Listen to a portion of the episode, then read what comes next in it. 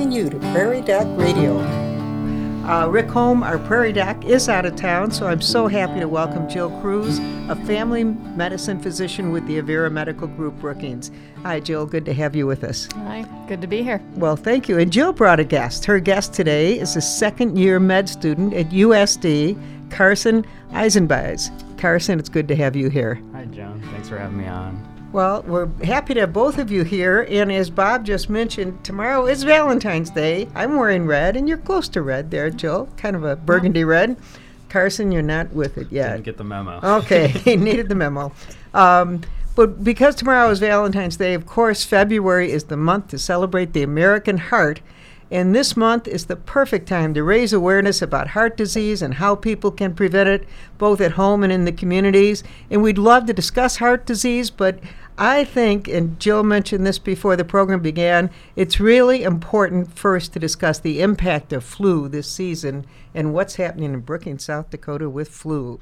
Uh, there's definitely a lot of flu going on. Uh, every week the um, state sends out the report of how many cases of flu have been identified and um, confirmed in the state. And right now we've had uh, two thousand six hundred twenty confirmed cases. Those just, just in the state? Just in the state. Oh, my. Yep. Uh, one hundred seventy-seven hospitalizations and four deaths already this year. So, and looking at our chart, uh, they kind of graph out the last four years or five years, so you can kind of compare. We've Last year was the worst year on record of the last five, and this year we have already doubled the peak of last year. So, so. last year was the worst of five years mm-hmm. on record, and, and this now year this is year looking to beat it. Do you, what do you think is causing all this? Flu obviously flu, is causing it, but yep. um, we get the flu shots. The flu Most shots. people do, but mm-hmm. you cannot guarantee that the flu shots are going to cover this year's bug. Is that the problem? Yeah, that's part of the problem, um, just and people getting the flu shot. So that's also an issue. Not everyone gets it. I hear lots of reasons why people don't want to get it. Um, you know, they, they're afraid that it will cause the flu, or they got it and then they got sick that year. Um, and they blame that on the shot. You know, they say that, oh, they felt achy or sore, uh, or I get the flu every time I get it. And, well, the flu virus is a dead virus. You you can't get sick from a dead virus. Um, Maybe we need to repeat that. Yes, when you, you receive the flu, flu shot, shot, it's you, a dead virus. It's dead. It's pretty difficult or impossible right. to get sick from a dead virus. Mm-hmm. Now, your immune system is going to recognize it and mount a response. So you may feel a little achy and sore, especially at the site where the injection was. But that's a sign that your body saw the vaccine and is doing something about it. Okay. So if you feel a little achy and sore that day, great. You know it took. That's good. Okay, for those who have held out and maybe we've finally gotten to them, can they still get a shot? Not in the Avera Clinic, we're out. Oh, you're out. We are okay. completely out. I don't know about the other local pharmacies, but in Avera, we are out except for our uh, Medicaid patients. We have a yep. few doses of Medicaid left, but okay. um, for anyone well, else. Well, you can call well, the different pharmacies. If mm-hmm. you've been holding out and you realize now, oh, I should have, you know, call the pharmacy, see, but basically mm-hmm. yeah. you we, may have blown it. We haven't hit the peak yet, and it, oh. it, that uh, graph is just going straight up. Mm-hmm. All right, what if people do have symptoms, flu-like symptoms? You could describe those. Should they go in and see the doctor, or should they stay home and buckle down? What What should you do? I would say it, it really depends on the person. If you're young and otherwise healthy, stay home. You know, because you're going to be exposing everyone in the clinic. Right. Um, if you do come to the clinic, wear a mask so you're not spreading it to anyone else. Uh, if you have any other health conditions or lung conditions, asthma, C O P D, you're elderly, you have diabetes, any other chronic health issue, it'd be good to get checked out because those are the people at higher risk for having complications of the flu, needing to be hospitalized, or even the risk of death. So we definitely want the people that are more at risk to be checked out, to be checked out quickly because, you know, there is medication for it, but we kind of reserve that for those who truly need it. One, because it's very expensive medication. Two, it only really shortens your duration of symptoms by about eighteen, sixteen to eighteen hours. So it's not going to get you better quicker per se, but it's going to prevent you from being hospitalized or dying from it. So okay. we really try to carefully select who we give that medication to, because it does have some pretty significant side effects, uh, including psychosis, and people have committed suicide from taking this medication. So it's a pretty dangerous so med. It's, it's, it's a helpful, dangerous, it's, but yes. It's useful in the right circumstance, and that's mm-hmm. something that you and your doctor need to discuss. Is this the right circumstance for you? Okay, and again, the symptoms of flu. So symptoms, sudden onset high fever. And we're talking over one hundred, you know, so we're one oh one, one oh two. Um, you feel like you've been hit by a truck, body aches, muscle aches, severe fatigue. Sometimes there can be some stomach upset, but don't confuse that with what people call the stomach flu, which is a viral that's gastroenteritis. Different. Yep, so Quite that's different. Nausea, vomiting, diarrhea, that's not influenza. Influenza is a respiratory infection that sometimes can have upset stomach okay. with it, but it's a respiratory lung infection. Well, for all of us who've had our flu shots, thank goodness, um, and possibly would have any of these symptoms, if you're f- somewhat healthy to begin with, stay home, don't spread it, and take care of yourself, right? Yeah, wait until you've been fever-free without any medications for at least twenty-four hours. Then you can go around the rest of the public, and you should be safe and not spreading it. Uh, it usually... You know, if a physician or someone that works at a clinic is diagnosed with influenza, we are on mandatory leave for seven days you after are. Wow. the symptoms are so start. Take care of yourself. This is a good time to be inside anyway. Stay in, stay in. Hey, we do need to take our first break. And as you know, our program is generated by our audience's call-in questions. Give us a call at six nine two, one four three zero with any medical questions on your mind. Should you be listening to our program out of the Brookings area, please remember to add our area code when you call. It's six oh five, six nine two, one four three zero. We'll address any of your concerns when we return.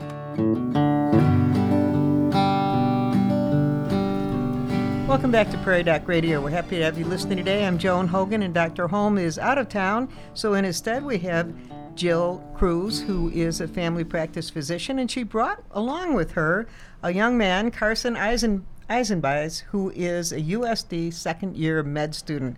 Happy to have you with us, Carson.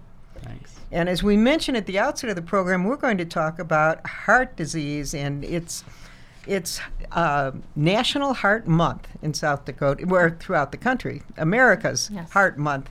And so heart disease is at the top of people's list, but there's one thing, since it's uh, Valentine's Day, just about a Valentine's Day Eve, how about broken heart syndrome? What can you tell us about that?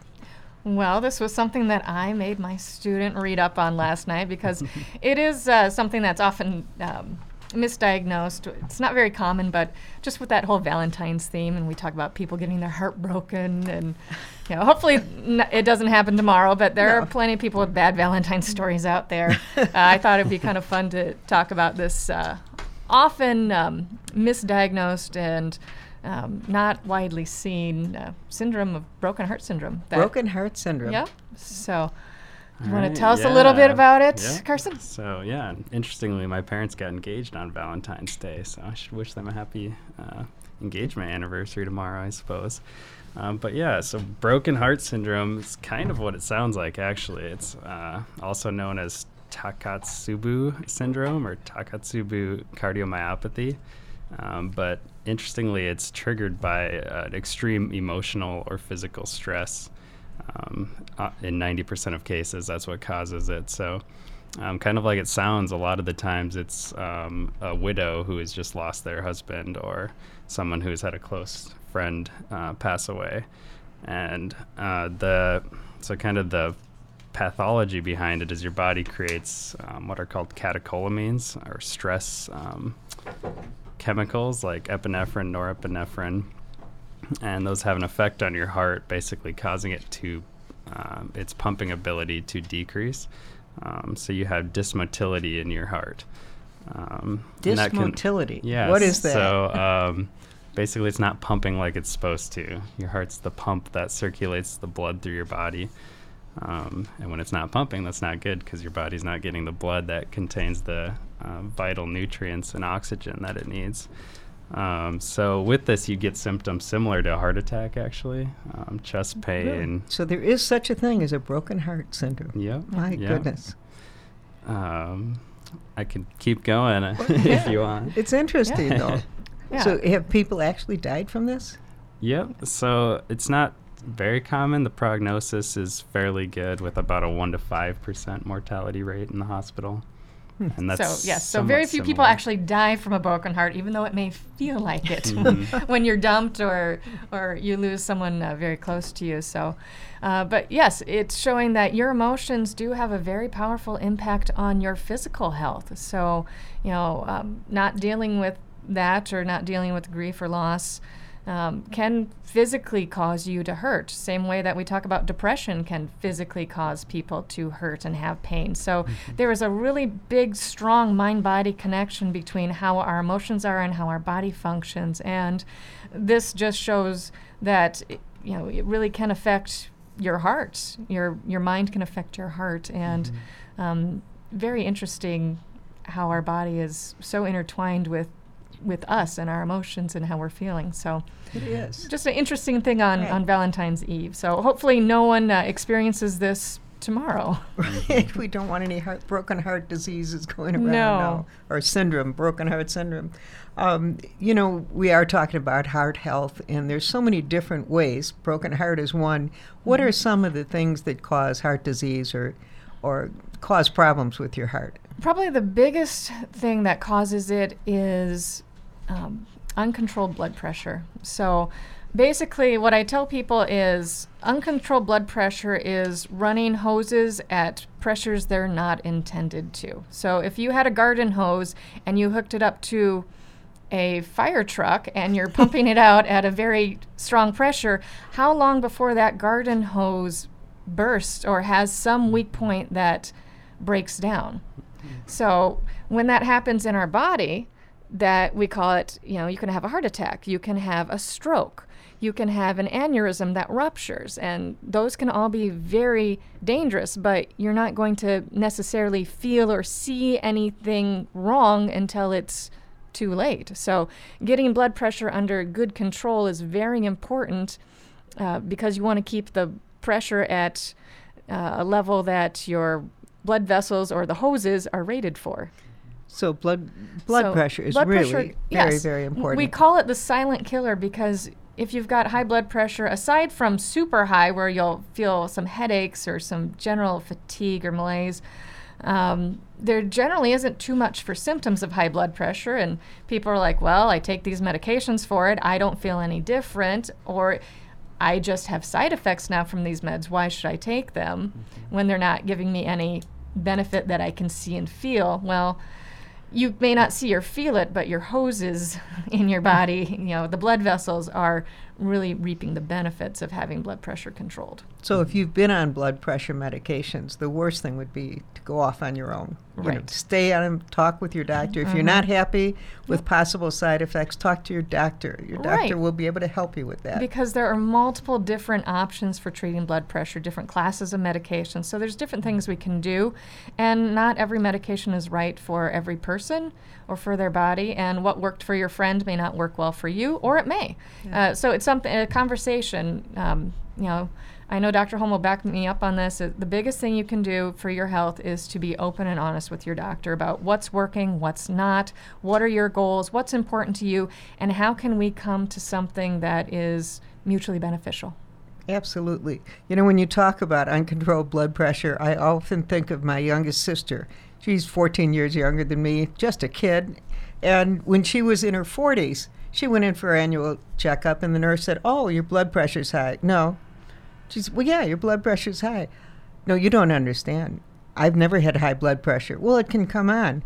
So the doctor came in, and he said, I see your blood pressure is high. Well, that has to be a mistake. She was just sure it was wrong. She said, now, maybe my sisters, because they've been overweight or they smoked. I never smoked. I've never been overweight. I exercise every day. I cannot have high blood pressure. He said, well, why don't you come back next week, Kim, and we'll te- test it again. Of course, it was high.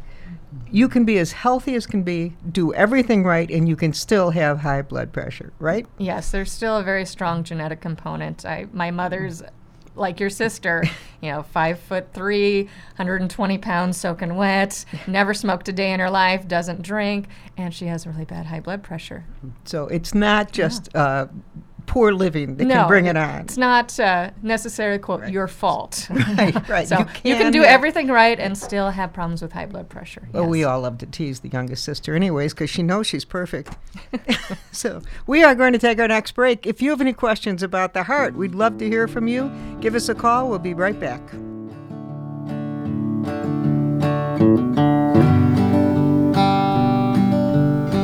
Welcome back to Prairie Doc Radio. Joan Hogan here, ready to welcome all of you to sit down and enjoy this program, and I have been enjoying it. We have a guest today. Doctor Holm is out of town, and our guest today is Doctor Jill Cruz, who's a family medicine physician, and she has brought a student with her, a U S D second-year med student, Carson Eisenbeis. We're glad to have you here with us, Carson. And because it is National Heart Month, and tomorrow's Valentine's Day, we're talking about conditions of the heart. I had to ask, this was not called in, but I had to ask uh, Doctor Cruz about this condition because we had a friend who just recently emailed us and said, I'm so sorry I can't come to this meeting because I just had my third episode of uh, vasovagal syndrome. Is that it? Vasovagal syncope, yeah. Syncope. Mm-hmm. And... And it was scary, so I can't come. Well, I had to look the thing up on the web. What is that? I had never heard of it, and then I mentioned it to you before the program, and Doctor Cruz said it's common. Yes, very common. So vasovagal syncope is the most common cause of what you would call fainting. So feeling lightheaded, dizzy, passing out.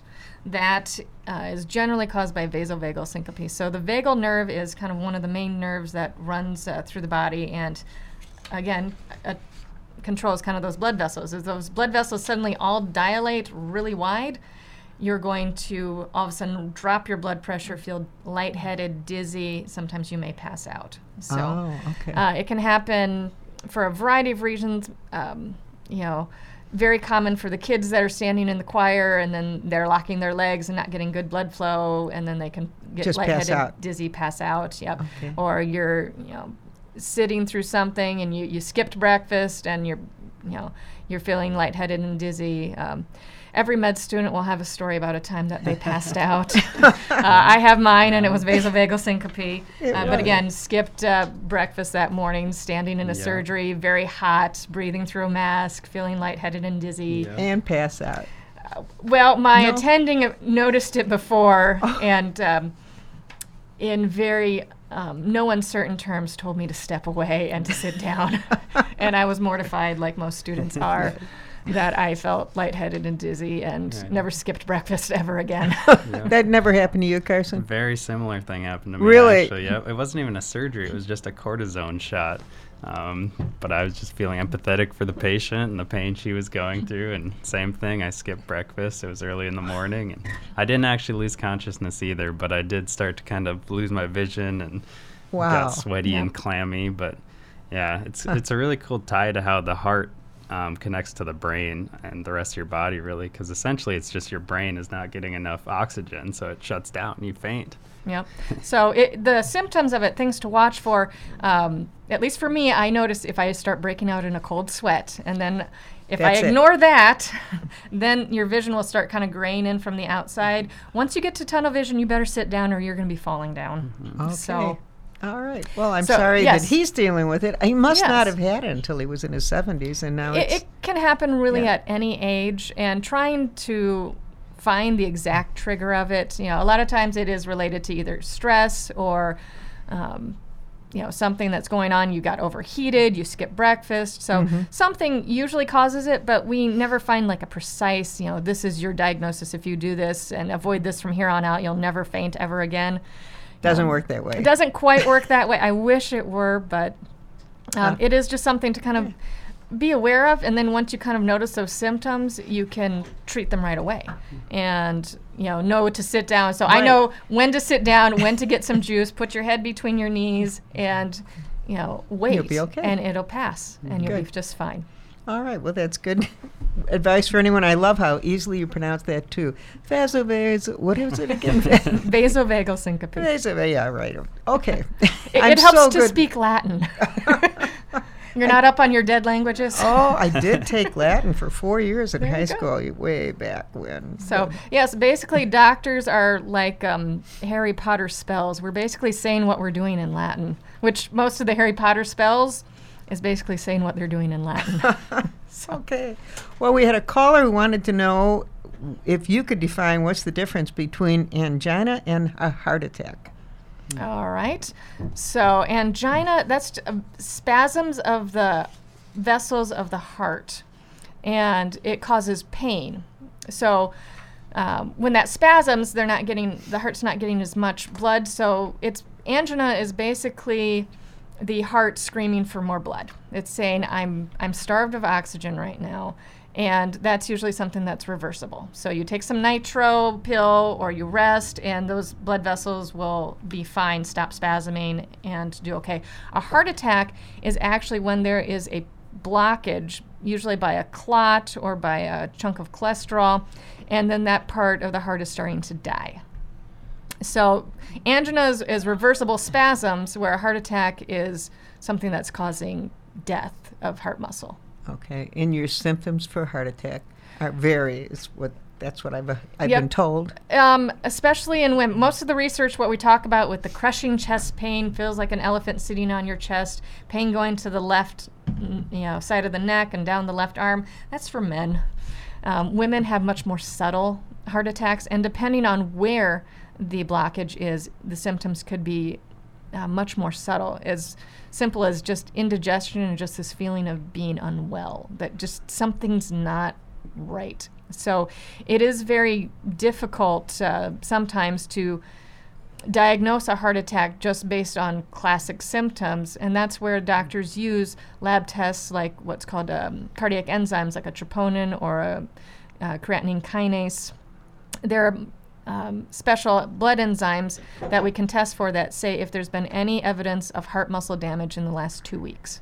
And those are very specific for looking for a heart attack. Also, we use tools like an electrocardiogram or E K G, and that's a heart uh, electric rhythm tracing, and that will show us if there's signs of heart uh, muscle not getting uh, enough oxygen or signs of heart muscle damage on that. So that will show us both of those and will kind of show us a heart attack progressing. So those tools are used together to try to find if someone's having a heart attack, and if we do, we have, um, that's, that's really a call to action to get something done. We call it the golden hour. The sooner we start treating a heart attack, the more we can save muscle and heart muscle and preserve function. So it's not something you want to sit and wait and see if it gets better. If you have concerns, go into the emergency room right away. Um, don't go to the clinic. We will send you straight to the emergency room if we're really concerned that this sounds like Could a heart be attack. A heart attack. Right? Yeah, because yeah. we don't have the medications that you need.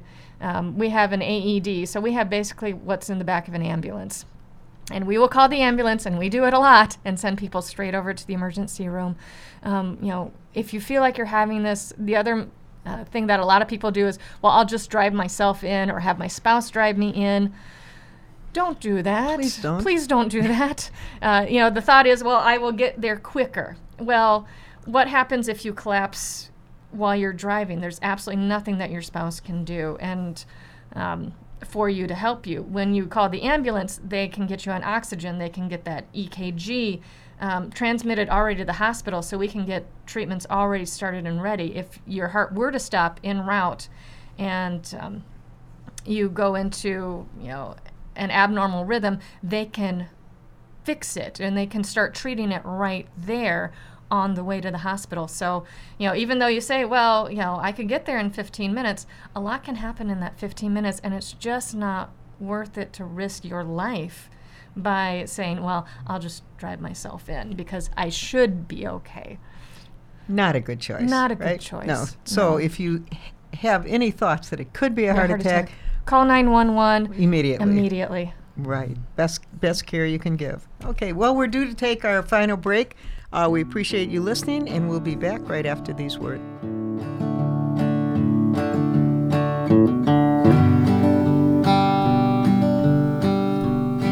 Welcome back to Prairie Doc Radio. I have Doctor Jill Cruz with me in the studio today, and her U S D second year student, Carson Eisenbeis.